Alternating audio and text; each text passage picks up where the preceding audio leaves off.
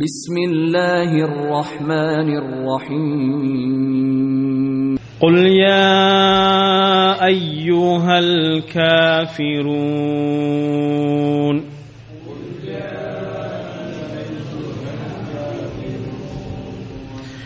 لا أعبد ما تعبدون.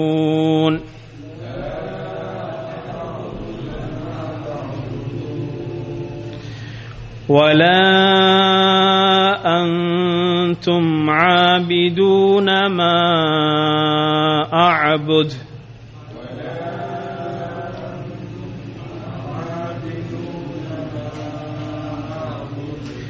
ولا أنا عابد ما عبدتم.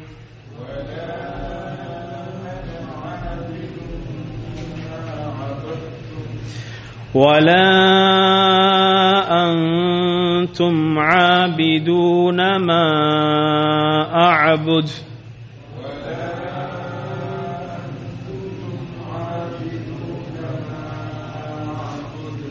لكم دينكم ولي دين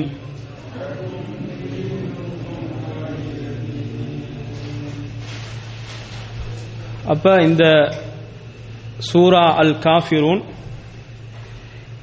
இந்த சூரா அல் காஃபிரூன்ல பாத்தீங்கன்னு சொன்னால்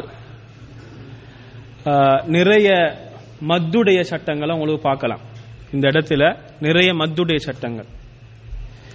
அப்ப நீங்க குர்ஆன்ல தஜ்வீதுடைய குர்ஆன்ல நீங்க ஓதுற நேரத்தில் அந்த குர்ஆன்ல வந்து இந்த மத்துடைய அடையாளமாக மேலால ஒரு சின்ன ஒரு கோடு ஒன்று போட்டிருப்பாங்க ஒரு லைன் உண்டு அப்ப அந்த கோட்டை நாங்க பார்த்தோம் என்று சொன்னால் நாங்க என்ன செய்ய வேண்டும்?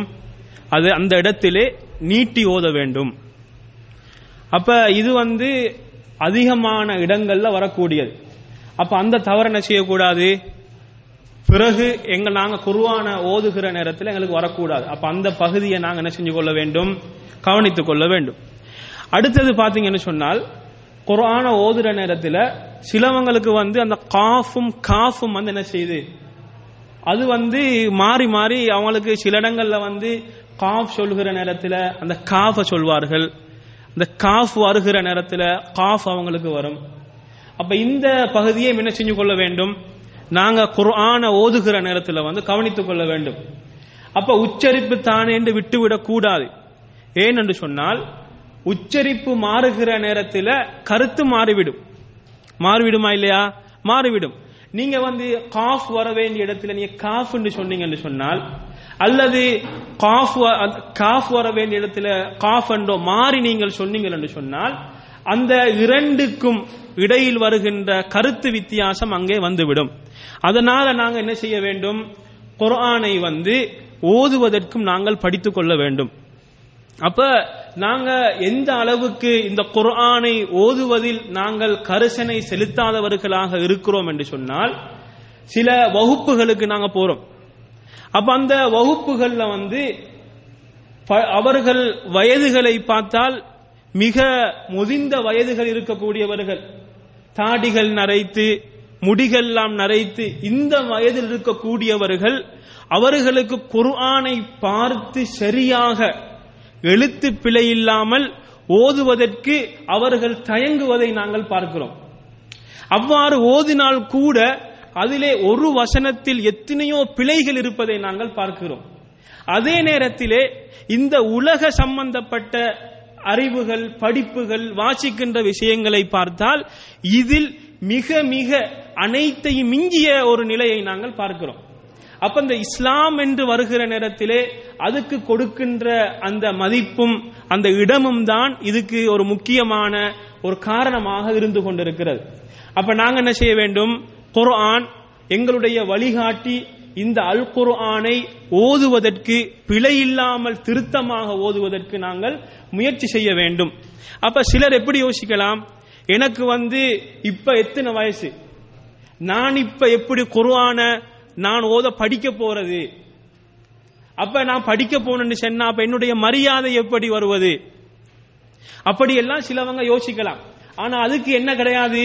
அந்த படிக்கிறதுக்கு குர்ஆனை படிக்கிறதுக்கோ இஸ்லாத்தை படிக்கிறதுக்கோ அது வயது வித்தியாசம் ஒன்று கிடையாது. தெரியல என்று சொன்னால் என்ன செய்வேன் நாங்க அதை படிச்சு கொள்ள வேண்டும். இது ஒரு பகுதி. அடுத்ததாக இந்த சூராவுடைய ஒவ்வொரு வசனத்துக்கும் என்ன அர்த்தம் என்பதை நாங்கள் பார்ப்போம். முதலாவது வசனம் குல்யா ஐயுஹல் காஃபிரூன். குல் நபியே நீங்கள் சொல்லுங்கள். யா ஐயுஹல் காஃபிரூன். நிராகரிப்பாளர்களே. முதலாவது வசனம் என்னது? நிராகரிப்பாளர்களே. அப்படின்னு சொல்லி இறைவன் அழைக்கிறான். இரண்டாவது வசனம் லா அபுது நான் வணங்க மாட்டேன். மா தஅபுதூன். நீங்கள் வணங்குகின்றவைகளை நான் வணங்க மாட்டேன். அப்ப லா அபுது நான் வணங்க மாட்டேன். மா தாபுதூன் நீங்கள் வணங்குகின்றவைகளை நான் வணங்க மாட்டேன். வலா அந்தும் நீங்களும் வணங்க மாட்டீர்கள்.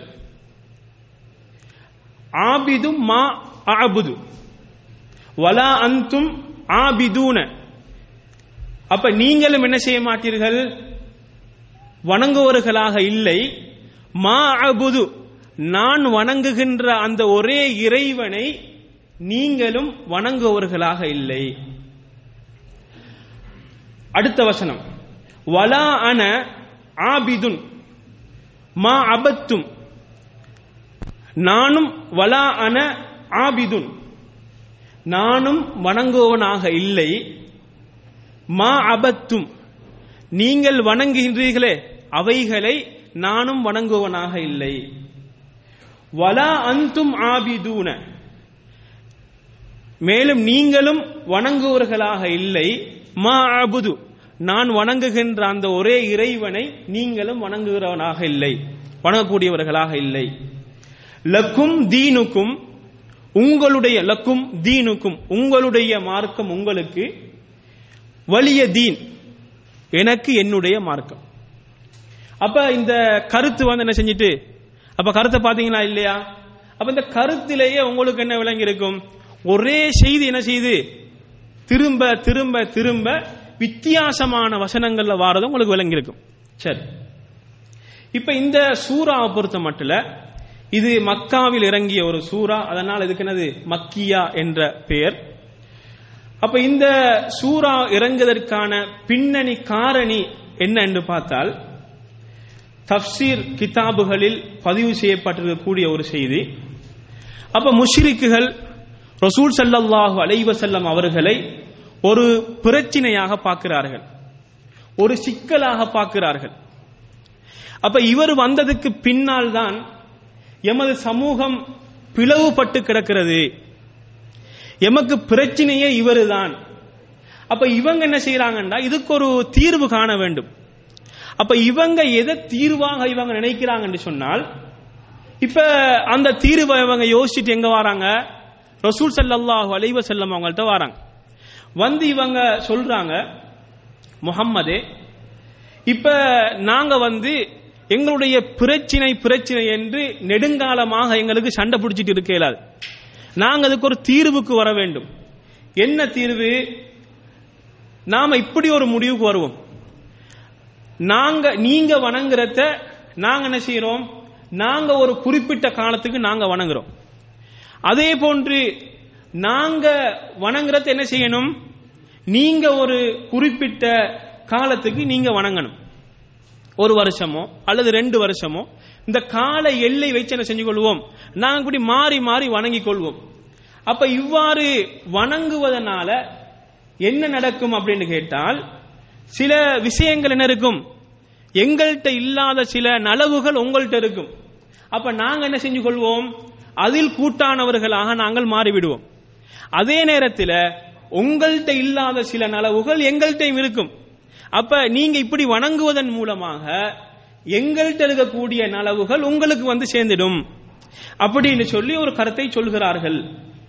அப்ப இந்த கருத்தை சொன்ன நேரத்தில் இறைவன் இதை உடைத்து இதை நிராகரித்து இஸ்லாம் என்பது அழகிய அடிப்படை கொள்கைகளை கொண்டு உருவாக்கப்பட்ட ஒரு மார்க்கம் இப்படியான ஒரு நிலை எப்பொழுதுமே ஏற்றுக்கொள்ளப்பட மாட்டாது என்பதை ஒட்டிய ஒரு சூறாவாக இந்த சூறாவை இறக்குகிறான் என்ற செய்தியை நாங்கள் தப்சீர் கிதாபுகளிலே பதிவு செய்யப்பட்டிருப்பதை நாங்கள் பார்க்கலாம். அடுத்ததாக இந்த சூரா அல் காஃபிரூன் இதற்கு சில சிறப்பம்சங்கள் இருக்கின்றன. இந்த சிறப்பம்சங்களில் முதலாவது விடயம் முஸ்லிம்லே பதிவாக இருக்கக்கூடிய இந்த ஹதீஸ் ஜாபிர் அலி அல்லாஹன் அவர்கள் அறிவிக்கிறார்கள் ரசூல் சல்லாஹு அலஹி வசல்லம் அவர்கள் இந்த சூரா அதாவது குல்யா ஐயுஹல் காஃபிரூன் என்று சொல்லக்கூடிய இந்த சூறாவையும் அதே போன்று குல்ஹு அல்லாஹு அஹத் இந்த சூறாவையும் தவாஃபுடைய இரண்டு ரக்காத்திலும் ரசூல் சல்லாஹு அலைவ செல்லம் அவர்கள் ஓதினார்கள் என்ற செய்தியை எமக்கு சொல்கிறார்கள். அப்ப இந்த சூறாக்கு இருக்கக்கூடிய ஒரு சிறப்பம்சம். அதே போன்று இன்னும் ஒரு செய்தி முஸ்லிம்லே பதிவாக இருக்கிறது இந்த செய்தியை அபூஹுரைரா ஹுரைரா அன்ஹு அவர்கள் அறிவிக்கிறார்கள். ரசூல் சல்லாஹு அலைஹி வஸல்லம் அவர்கள் ஃபஜ்ருடைய இரண்டு ரக்காத்துகள் இருக்குதா இல்லையா? சுண்ணத்தான ரெண்டு ரக்காத்துக்கள். அந்த இரண்டு ரக்காத்துக்களிலும் இந்த சூரா குல்யா ஐயுகல் காஃபிரூன் இந்த சூறாவையும் அதே போன்று குல்ஹு அல்லாஹு அஹத் சூரத்துல் இஹ்லாஸ் இதையும் ரசூல் ஸல்லல்லாஹு அலைவசல்லம் அவர்கள் ஓதினார்கள் என்ற செய்தியை அவர்கள் சொல்கிறார்கள். அதே போன்று இன்னும் ஒரு சிறப்பு. அப்துல்லாஹிபின் உமர் ரதியல்லாஹு அன்ஹு அவர்கள் கூறுகிறார்கள் நான் ரசூல் ஸல்லல்லாஹு அலைவ செல்லம் அவர்களை நான் அவதானித்து வந்திருக்கிறேன். அவர்கள் இருபத்தி நாலு தடவைகள் அல்லது இருபத்தைந்து தடவைகள் ஃபஜ்ருடைய முந்தின ரெண்டு சுண்ணத்தான ரெண்டு ரக்காத்துகளிலும் அவர்கள் ஓதி வந்ததை எதை? இந்த ரெண்டு சூறாவையும் ஓதி வந்ததை நான் இத்தனை தடவைகள் நான் அவதானித்திருக்கிறேன் என்ற அந்த செய்தியை அவர்கள் எமக்கு பதிவு செய்கிறார்கள். அப்ப இந்த சூராவுடைய மிக சிறப்பான அம்சங்கள் இதுவாக இருந்து கொண்டிருக்கின்றன. அதே போன்று ரசூல் ஸல்லல்லாஹு அலைவசல்லம் அவர்கள் சொல்கிறார்கள் நீர் தூங்குவதற்காக வேண்டி சென்று விட்டால் சூரா அல் காஃபிரூனை நீ ஓது என்று சொல்கிறார்கள். சூரா அல் காஃபிரூன் அப்ப அந்த சூரா அல் காபிரூனை கடைசி வரைக்கும் இறுதி வரைக்கும் ஓதிவிட்டால் நீ சிறுக்கை விட்டும் நீங்கியவன் என்ற ஒரு தரத்தில் நீ வந்து விடுவாய் என்ற செய்தியையும் ரசூல் சல்லாஹு அலஹி வசல்லம் அவர்கள் எமக்கு சொல்லித் தருகிறார்கள். ஆகவே சூரா அல் காஃபிரனுடைய இந்த இந்த விடயங்களை நாங்கள் சிறப்பம்சங்களாக நாங்கள் எடுத்துக்கொள்ளலாம். அதே போன்று இந்த சூரா அல் காஃபிரூன் இந்த சூராவினுடைய ஒவ்வொரு வசனமும் எமக்கு எதை உணர்த்துகிறது எதை சொல்கிறது என்பதை நாங்கள் பார்ப்போம். முதலாவதாக குல் யா ஐயுஹல் காஃபிரூன். அப்ப இதனுடைய கருத்து தெரியும். குல் நபியை நீங்கள் சொல்லுங்கள். யா ஐயுஹல் காஃபிரூன். எப்படி அவங்களை அழையுங்கள்? காஃபிர்களே நிராகரிப்பாளர்களே என்ற அந்த வசனம். அப்ப இந்த வசனத்தை பொறுத்த மட்டில் இந்த பூமியில் இருக்கின்ற அனைத்து காபிர்களுக்கும் உரிய ஒரு அழைப்பாக அது இருக்கிறது. யார் யாரெல்லாம் நிராகரிப்பாளர்களாக இந்த பூமியில் வாழ்ந்து கொண்டிருக்கிறார்களோ அனைவருக்குமே இந்த அழைப்பு சேரும். அதே நேரத்தில் அந்த நேரத்தில் இந்த சூறா இறங்குகிற நேரத்திலே இது யாருக்கு யாரை பார்த்து இந்த அழைப்பு இருந்தது? யாரை பார்த்திருந்தது? மக்கா காபிர்கள் குறைசிகளை பார்த்திருந்தது. மக்கா காபிர்களை பார்த்திருந்தது. அப்படி இருந்தாலும் ஆனால் இந்த அழைப்பு யாருக்கு? அனைத்து காபிர்களையும் சார்ந்ததாக இருக்கிறது. அதே போன்று இரண்டாவது வசனம். மா தாபுதூன் நான் வணங்க மாட்டேன் மா தாபுதூன் நீங்கள் வணங்குவற்றை நான் வணங்க மாட்டேன்.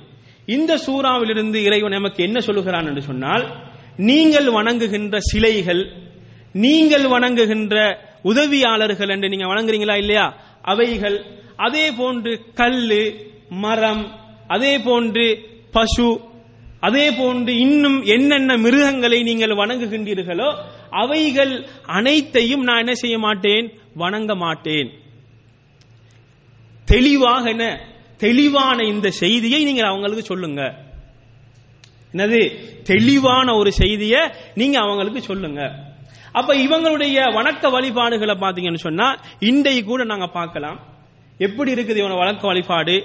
கல்ல வணங்குறாங்க மரத்தை வணங்குறாங்க. அதே போல அதை விட கேவலம் என்னன்னா அவங்க வணங்குற பசு இருக்குதா இல்லையா?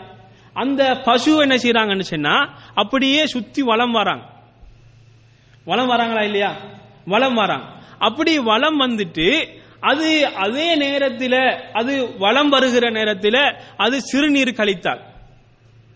அது சிறுநீர் கழித்தால் அந்த சிறுநீரை இரண்டு கைகளால் எடுத்து அதை அருந்துகின்ற காட்சியை நாங்கள் பார்க்கலாம். அதை தனது முகங்களிலே தடாவிக் கொள்கின்ற காட்சியை நாங்கள் பார்க்கலாம். அப்ப இந்த காட்சிகள் இல்லையா? இந்த செய்திகளை இந்த விடயங்களை செய்யக்கூடியவர்கள் யாருன்னு பாத்தீங்கன்னா உலக அடிப்படையிலே மிக மிக படித்த ஒரு தரத்தில் இருக்கக்கூடிய மக்கள்.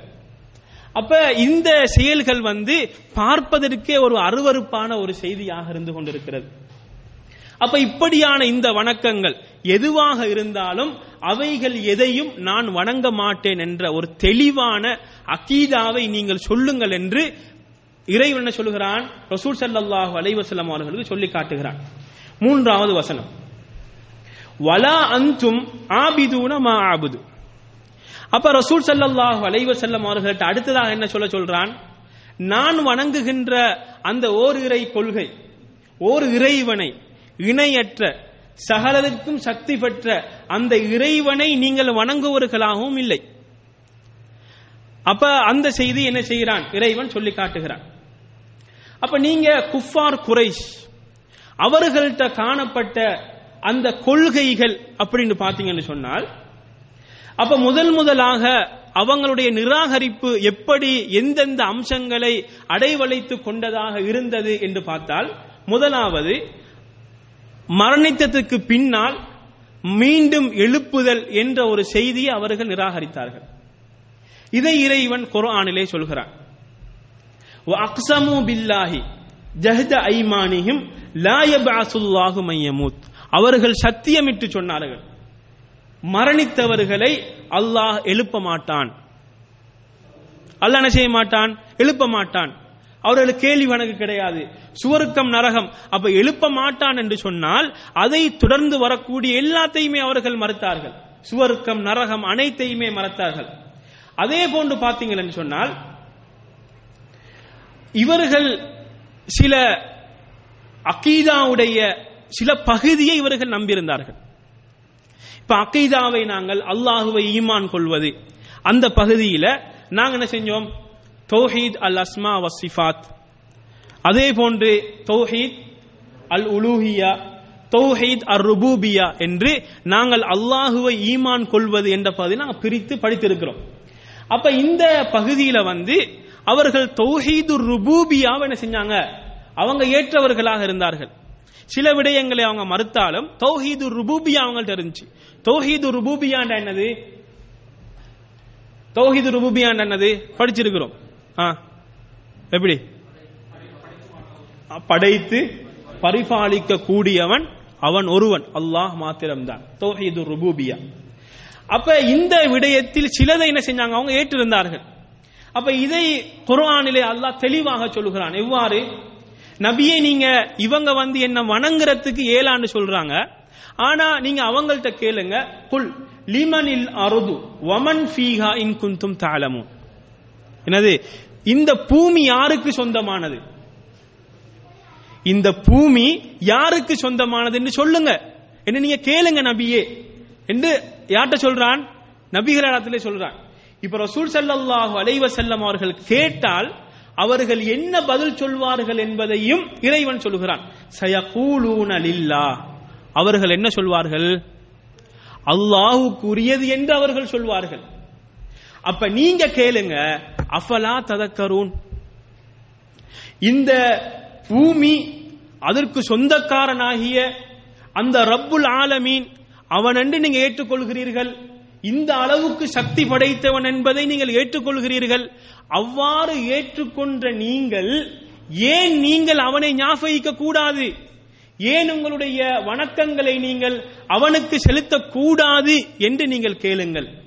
அதே போன்று அதை தொடர்ந்து சொல்லுகிறான் குல் மண் ரப்பு சமாவாதி சப. குல் மர்ரப்பு சமாவாதி சப. இந்த ஏழு வானங்களுக்கு சொந்தக்காரன் யார்? ரப்பு யார் என்று கேளுங்க. அதற்கு அவர்கள் என்ன சொல்வார்கள்? சயகூலூனலில்லா அது அல்லாவுக்குரியது அல்லாஹ் தான் அதை பரிமாளிக்க கூடியவன் அது இறைவனுக்கு சொந்தமானது என்று அவர்கள் சொல்வார்கள்.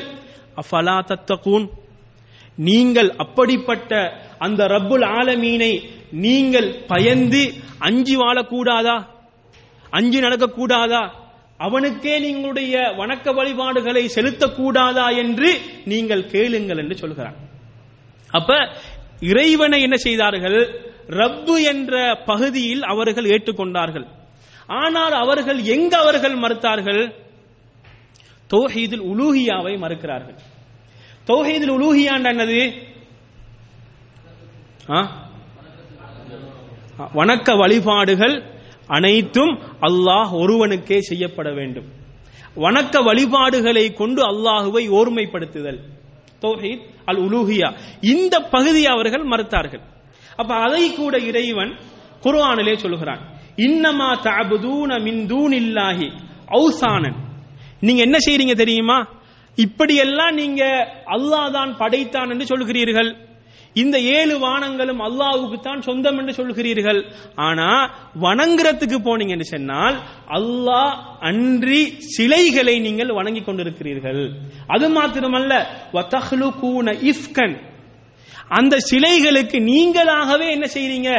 பல இட்டுக்கட்டப்பட்ட வரலாறுகளை நீங்கள் அப்படியே கட்டி விடுகிறீர்கள் நீங்களே உருவாக்கி கொள்கிறீர்கள். நீங்களே அதற்கு அந்த சக்தி இருக்கிறது இந்த சக்தி இருக்கிறது அது இவ்வாறு செய்கிறது என்ற செய்திகளை எல்லாம் நீங்களாகவே உருவாக்கி கொள்கிறீர்கள் என்பதை இறைவன் இந்த இடத்திலே அவர்களுக்கு சொல்லி காட்டுகிறான். அப்ப இப்படிப்பட்ட வணக்கம் இந்த வணக்கங்களிலிருந்து நான் ஒதுங்கியவன். என்னது? நான் இந்த வணக்கங்களை நான் ஒரு பொழுதும் நான் வணங்க மாட்டேன் என்பதை தெளிவாக இறைவன் அவர்களுக்கு சொல்லி காட்டுகிறான். அடுத்ததாக நாலாவது வசனத்திலே வலா அன ஆபிதும்மா அபத்தும். நீங்கள் வணங்கியவைகளை நான் வணங்குவனாகவும் இல்லை. அப்ப இந்த வசனத்தின் ஊடாக இறைவன் அழகான ஒரு செய்தியை சொல்கிறான் நீங்க இப்பொழுது வணங்குகின்ற வழிபாடுகள் இருக்குதா இல்லையா? இந்த வழிபாடுகள் எதையுமே நான் எனது வணக்கமாக நான் எடுத்துக்கொள்ள மாட்டேன். நீங்கள் யார் யாரையெல்லாம் பின்பற்றி உங்களுடைய மார்க்க மேதைகளாக எடுத்துக்கொண்டு அந்த வணக்கங்களை நீங்கள் செலுத்தி வருகிறீர்களோ அந்த வணக்கங்கள் எதையுமே நான் செய்ய மாட்டேன் என்பதை உறுதியாக இறைவன் இந்த இடத்திலே சொல்ல சொல்கிறான். அதே நேரத்திலே அல்லாஹ் எதை வணக்கமாக விரும்புகிறானோ அல்லாஹ் எதை வணக்கமாக ஏற்றுக்கொள்கிறானோ அதை மாத்திரம் வணக்கமாக எடுத்து வணங்குவேன் என்பதையும் நீங்கள் அவர்களுக்கு தெளிவாக சொல்லுங்கள். அப்ப இந்த வசனத்தின் மூலமாக அல்லாஹ் எமக்கு இன்னும் ஒரு செய்தி எமக்கு உணர்த்துகிறான். என்ன என்ன செய்தி தெரியுமா? வணக்கம் என்று வருகிற நேரத்தில் நன்மைக்காக வேண்டி நான் செய்கிறேன் என்று வருகிற நேரத்தில் அது இரண்டு நிபந்தனைகள் இருக்க வேண்டும். வணக்கம் அப்படின்னா ரெண்டு என்ன நிபந்தனைகள்? இஹ்லாஸ். நபி வழியில இருக்கணும். என்ன இருக்கணும்? அது வந்து என்ன இருக்கணும்? ஒன்றென்னது இஹ்லாஸ். அல்லாவுக்காக வேண்டியே செய்கிறேன் என்று இருக்கணும். அடுத்தது வந்து என்ன இருக்கணும்? குர்ஆன் ஹதீஸில் சொல்லப்பட்டதாக இருக்க வேண்டும். அப்ப குர்ஆன் ஹதீஸில் சொல்லப்பட்ட விடயங்களைத்தான் அல்லாஹ் என்ன செய்வான்? விரும்புவான். அல்லாஹ் என்ன செய்வான்? ஏற்றுக்கொள்வான். இந்த ரெண்டும் இல்லை என்று சொன்னால் நாங்க ஏதோ ஒரு பொழுதுபோக்குக்கு செஞ்சது அவ்வளவுதான். அப்படி விட்டுடுவானா? விடமாட்டான். நீ பொழுதுபோக்கு தான் நீ மௌலு தோதுறான் விட்டுடுவானா? பொழுதுபோக்கு தான் நீ கத்தம் கொடுத்தாய் விட்டுடுவானா? பொழுதுபோக்குக்கு நீ என்ன செஞ்சிருக்கிறாய்? நேர்ச்சை செய்தாய் விட்டுடுவானா? பொழுதுபோக்குக்கு நீ ஒரு தர்காவுக்கு போய் பிரார்த்தித்தாய் விட்டுடுவானா? விடமாட்டான். நீ வணக்கம்ன்ற பேர்ல நீ எனக்கு இணை வைத்திருக்கிறாய். வணக்கம்ன்ற பேர்ல நீ இஸ்லாத்தில் இல்லாத நீ புதிதாக சொல்லியிருக்கிறாய். தண்டிப்பானா இல்லையா? தண்டிப்பான். அப்ப இந்த செய்தியை என்ன செய்கிறான்? இறைவன் எமக்கு உணர்த்துவதை நாங்கள் பார்க்கலாம். அதே நேரத்திலே இவர்களுடைய வணக்க வழிபாடுகள் எவ்வாறு இருந்துச்சு என்று சொன்னால் அவர்களாகவே புதிதாக உருவாக்கி கொண்டது அவர்களாகவே எது எதெல்லாம் வணக்கம் என்று அவர்கள் கருதுகிறார்களோ அவைகள் அனைத்தையும் அவர்கள் வணக்கமாக ஏற்றுக்கொண்டார்கள். அதை திருமறையிலே இன்னும் ஒரு இடத்திலே சொல்கிறான் ஈயத்தபிஊன இல்ல தன்ன வமா தகவல் அன்ஃபுஸ் வலக்கது ஜாஹும் மிர்ரப்பிஹிமுல் ஹுதா. அப்ப இறைவன் சொல்கிறான் அவர்கள் எதை அவர்கள் பின்பற்றுகிறார்கள் என்று சொன்னால் அவர்கள் இது நல்லதென்று கருதுகிறார்களா இல்லையா? இது நல்லதாக இருக்கும். அப்படின்னு கருதக்கூடிய விடயங்கள் நினைக்கக்கூடிய விடயங்கள் இவைகளைத்தான் அவர்களுடைய மார்க்கமாக பின்பற்றி கொண்டிருக்கிறார்கள். அப்ப இவைகளுக்குரிய ஆதாரம் என்ன? இதை எங்கிருந்து எடுத்தார்கள்? இதை யார் சொன்னது? அப்படின்னு சொல்லி அலசி ஆராய்ந்து போனால் கடைசியில் என்ன இருக்காது? எதுவுமே இருக்காது. பூஜ்ஜியமா தான் இருக்கும். இப்ப இவங்க என்ன செய்வாங்க? காபிர்கள் ஒரு வணக்கத்தை செய்யறாங்க அப்ப இது வணக்கம் என்று சொல்லி உங்களுக்கு யாரு சொன்னதுன்னு கேட்டா அப்ப அவங்க என்ன சொல்லுவாங்க? ஒரு ஒரு அவங்களுடைய ஒரு ஆசாமி இல்லையா? ஒரு சாமியை காட்டுவாங்க. அவரு தான் சொன்னாரு இது வணக்கம். இப்படி செஞ்சீங்கன்னு சொன்னா இந்தந்த ரோகங்கள்லாம் பெய்த்திடும். இந்தந்த நோய்கள்லாம் குணமாவிடும். இந்தந்த கஷ்டங்கள்லாம் நீங்கிடும் அவர் சொன்னாரு. அப்படியா? அவர்கிட்ட போய் விசாரிச்சா உங்களுக்கு எப்படி? இல்ல நான் அப்படி நினைக்கிறேன் நான் அப்படி என்ன செய்ய அப்படி நான் நினைச்சேன். அது நீ நினைக்கிறதை வணக்கமாக ஏற்று நடப்பதற்கு உனக்கு என்ன தகுதி இருக்கிறது? அப்ப வணக்க வழிபாடுகள் ஒரு மனிதன் எவ்வாறு இந்த உலகத்தில் படைத்த ரப்புல் ஆலமீனுக்கு வணக்க வழிபாடுகள் செய்ய வேண்டும் என்பதை யார் வகுக்க வேண்டும்? அல்லாஹ் தான் வகுக்க வேண்டும். அதனால தான் பார்க்கலாம் எங்களுடைய இஸ்லாத்துக்கு ஒருவர் நுழைய வேண்டும் என்று சொன்னால் அந்த புனித களிமாவை சொல்லி வர வேண்டும். அது என்ன கலிமா அது? லா இலாஹ இல்லல்லா முஹம்மது ரசூலுல்லா இந்த கலிமா இந்த வசனத்திலேயே இறைவன் விளங்கப்படுத்துகிறான். இதுதான் வணக்கம் என்பது. இதுதான் வணக்கம். வணக்கம் என்பது இப்படித்தான் இருக்க வேண்டும். லா இலாஹ இல்லல்லா லா மஅபூத பிஹக்கின் இல்லல்லா உண்மையிலே வணங்குவதற்கு தகுதியானவன் அல்லாஹுவை தவிர வேற யாருமே கிடையாது. அந்த வணக்கத்தை யார் காட்டித்தர வேண்டும்? ஆ, ரசூல் ஸல்லல்லாஹு அலைவசல்லம் அவர்கள் அல்லாஹிடத்தில் இருந்து எமக்கு தருவார்கள். குர்ஆனின் மூலமாக அல்லது ரசூல் ஸல்லல்லாஹு அலைவ செல்லம் அவர்களுக்கு கொடுக்கப்படுகின்ற வகையின் மூலமாக அவர்கள் எமக்கு கற்றுத்தர வேண்டும். இதுதான் வணக்கம். இப்படித்தான் இருக்க வேண்டும் என்பதை இந்த வசனத்தினூடாக நமக்கு தெளிவாக இறைவன் சொல்லி காட்டுகிறார் அடுத்ததாக ஆறாவது வசனம் லக்கும் தீனுக்கும் வலியது. இவ்வாறு இவர்கள் முரண்டு அதே போன்று கட்டுப்படாத சூழ்நிலையிலே கட்டுப்படாமல் இருக்குகின்ற அந்த வேளையிலே என்ன தெரியுமா? லக்கும் தீனுக்கும். என்னது? அவர்கள் வந்து அவர்களுடைய அந்த வழிபாடுகளை கலக்க வருகிற நேரத்திலே அல்லது எங்களிடத்தையும் எங்களுடைய வணக்கத்தையும் நீங்கள் வணக்கமாக எடுத்து நடங்கள். அல்லது அப்படி ஒரு சந்தர்ப்பம் வருகிற நேரத்தில் லக்கும் தீனுக்கும் வலிய தீன். எங்களுடைய மார்க்கம் எங்களுக்கு உங்களுடைய மார்க்கம் உங்களுக்கு. அதை குர்ஆனிலே இன்னும் சில இடங்களிலே இறைவன் சொல்லுகிறான். நபியே உங்களை அவர்கள் பொய்ப்பித்தால். என்ன சந்தர்ப்பம் அது? உங்களை அவர்கள் பொய்ப்பிக்கிறார்கள். ஃபகுல் அந்த நேரத்தில் நீங்க என்ன தெரியுமா சொல்ல வேண்டும்? லீ அமலி என்னுடைய அமல் எனக்குரியது. வழக்கும் அமலுக்கும். உங்களுடைய அமல். நீங்கள் செய்கின்ற வணக்க வழிபாடுகள் அது வந்து உங்களுக்குரியது. என்று இறைவன் சொல்லுமாறு என்ன செய்கிறான்? இந்த வசனத்தினூடாக சொல்லி காட்டுகிறான். இப்பொழுது இந்த ஆறு வசனங்களும் எதை எமக்கு உணர்த்துகிறது? என்ன சொல்ல வருகிறது என்று சொன்னால் முதலாவதாக நாங்க இந்த ஆறு வசனத்தினுடைய கருத்துக்களை பார்க்கிற நேரத்தில் இந்த கருத்து மாறி மாறி மாறி ஒரே செய்தியை தான் சொல்கிறது. நீ பாத்தீங்கன்னா நீங்க வணங்குறத நாங்க வணங்க மாட்டோம். என்னது? நான் வணங்குறத நீங்க வணங்க மாட்டீங்க. இப்படியே மாறி மாறி மாறி வருகிறது. அப்ப இதனுடைய நோக்கம் என்ன? இப்படி வருவதற்குரிய காரணம் என்ன என்று பார்த்தால் முதலாவது தப்சீருடைய உலமாக்கள் சொல்லுகிறார்கள் இந்த இதனுடைய நோக்கம் என்னென்று கேட்டால் இது வந்து உறுதிப்படுத்துவது கொள்கையை உறுதிப்படுத்துவது. உங்களுடைய குஃபுர் உங்களுக்கு தான் அந்த குஃபுரின் பக்கம் நான் வரவே மாட்டேன். இஸ்லாத்துக்கும் குஃபுருக்கும் மிக தூர இடைவெளி இருக்கிறது. எப்பொழுதும் எந்த நேரத்திலும் ஒன்று சேரவே முடியாது என்பதை உறுதியாக இறைவன் சொல்லி காட்டுகிறான். உறுதிப்படுத்துவதற்காக வேண்டி ஒன்று இரண்டாவது நீங்க பாத்தீங்கன்னு சொன்னா கருத்து ஒன்றாக இருந்தாலும் அதை சொல்கின்ற வசன நடை வித்தியாசம். நீங்க பாத்தீங்கன்னா ஒரு இடத்துல இறைவன் என்ன சொல்கிறான்? ஜும்லா ஃபேலியா அதாவது செயல் செயல் மாத்திரம் குறித்து அதாவது ஜும்லா ஃபேலியா ஜும்லா இஸ்மியான் ரெண்டு வகை இருக்குது. ஒன்று அப்படின்னு பாத்தீங்கன்னா அந்த வசனத்தில் இறைவன் வந்து அந்த ஃபியல்களை மாத்திரம் செயல்களை மாத்திரம் வைத்து அந்த வசனத்தை உருவாக்குகிறான். ஒன்று. இரண்டாவது பாத்தீங்கன்னா அதனுடைய பெயர் சொற்களை மாத்திரம் கொண்டு உருவான ஒரு வசனம். அந்த இந்த ரெண்டு வசனத்தினுடைய கருத்தை நீங்க எடுத்து பார்த்தீங்கன்னா ஒரே விதமான கருத்து ஆனால் அந்த வசனங்கள் கோர்வை செய்யப்பட்ட விதம் வந்து வித்தியாசமாக இருக்கிறது. அப்ப அதனுடைய அர்த்தம் என்னன்னு கேட்டால் நான் ஒன்று அந்த செயல்களை கொண்டு உருவாக்கப்பட்ட அந்த வசனத்தின் நோக்கம் என்னன்னு கேட்டால் என்ன நான் வணங்க மாட்டேன். அந்த செயலை நான் செய்ய மாட்டேன். ஒன்று இரண்டாவது இந்த பெயர் சொற்களை கொண்டு உருவாக்கப்பட்ட அந்த வசனத்தின் அர்த்தம் என்னன்னு கேட்டால் நான் எனது உறுதியாக சொல்வது. இதை நான் எப்பொழுதும் எந்த நேரத்திலும் எந்த இடத்திலும் நான் ஏற்றுக்கொள்ளவே மாட்டேன் என்று என்ற அர்த்தத்தை தரக்கூடிய இரண்டு பகுதிகள். அப்ப இந்த இரண்டு பகுதிகளையும் இறைவன் எமக்கு சொல்லி காட்டுவதை நாங்கள் பார்க்கலாம்.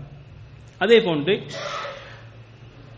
ஷாஃபி ரஹ்மவுல்லா அவர்கள் இந்த சூராவுக்கு ஒரு அழகிய ஒரு அர்த்தத்தை சொல்கிறார்கள். இவர்கள் சொல்கிறார்கள் லக்கும் தீனுக்கும் வலிய தீன் என்று வருகிறதா இல்லையா ஒரு பகுதி. அந்த பகுதியை இவர்கள் சொல்லிவிட்டு சொல்லுகிறார்கள் குஃபுர் என்பது மில்லா வாஹிதா. குஃபுர் வந்து பார்ப்பதற்கு எந்தெந்த கோணங்கள்ல எந்தெந்த வடிவத்தில் வந்தாலும் அது எல்லாமே ஒன்றுதான் எல்லாமே என்னது? ஒவ்வொருத்தரும் என்ன பேரை வச்சு கொள்ளட்டும் அவன் வந்து அந்த பேரை வச்சு இவன் வந்து இந்த பேரை வச்சுக்கொள்ளட்டும். எந்தெந்த பேரை வச்சு வந்தாலும் எல்லாமே ஒன்றுதான்.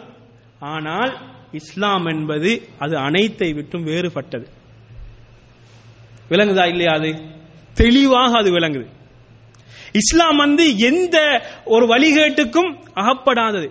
ஆனா நீங்க நிராகரிப்பை பாத்தீங்கன்னு சொன்னா இவன் என்ன செய்யறான் இவன் வணங்குற சில அங்கேயும் இருக்குது. அவன் வணங்குற சிலை இங்கேயும் இருக்குது. ஆனா அவங்க வேற பேரு. இஸ்லாம் அப்படி அப்படி கிடையாது. அக்கீதா தூய அக்கீதா தூய இஸ்லாமிய அடிப்படை கொள்கை. இது எங்கேயுமே அங்க காண முடியாது. தவறில் இந்த கொள்கைகள் ஒன்றுமே காண முடியாது. அப்படி ஒரு தூய அக்கீதா இருக்கிறது என்பதை இமாம் ஷாஃபி ரஹிமவுல்லா அவர்கள் அழகாக இந்த இடத்திலே சொல்லி காட்டுகிறார்கள். அதே நேரத்திலே இந்த சூறாவிலிருந்து நாங்கள் படிக்க வேண்டிய சில முக்கியமான செய்திகள். முதலாவது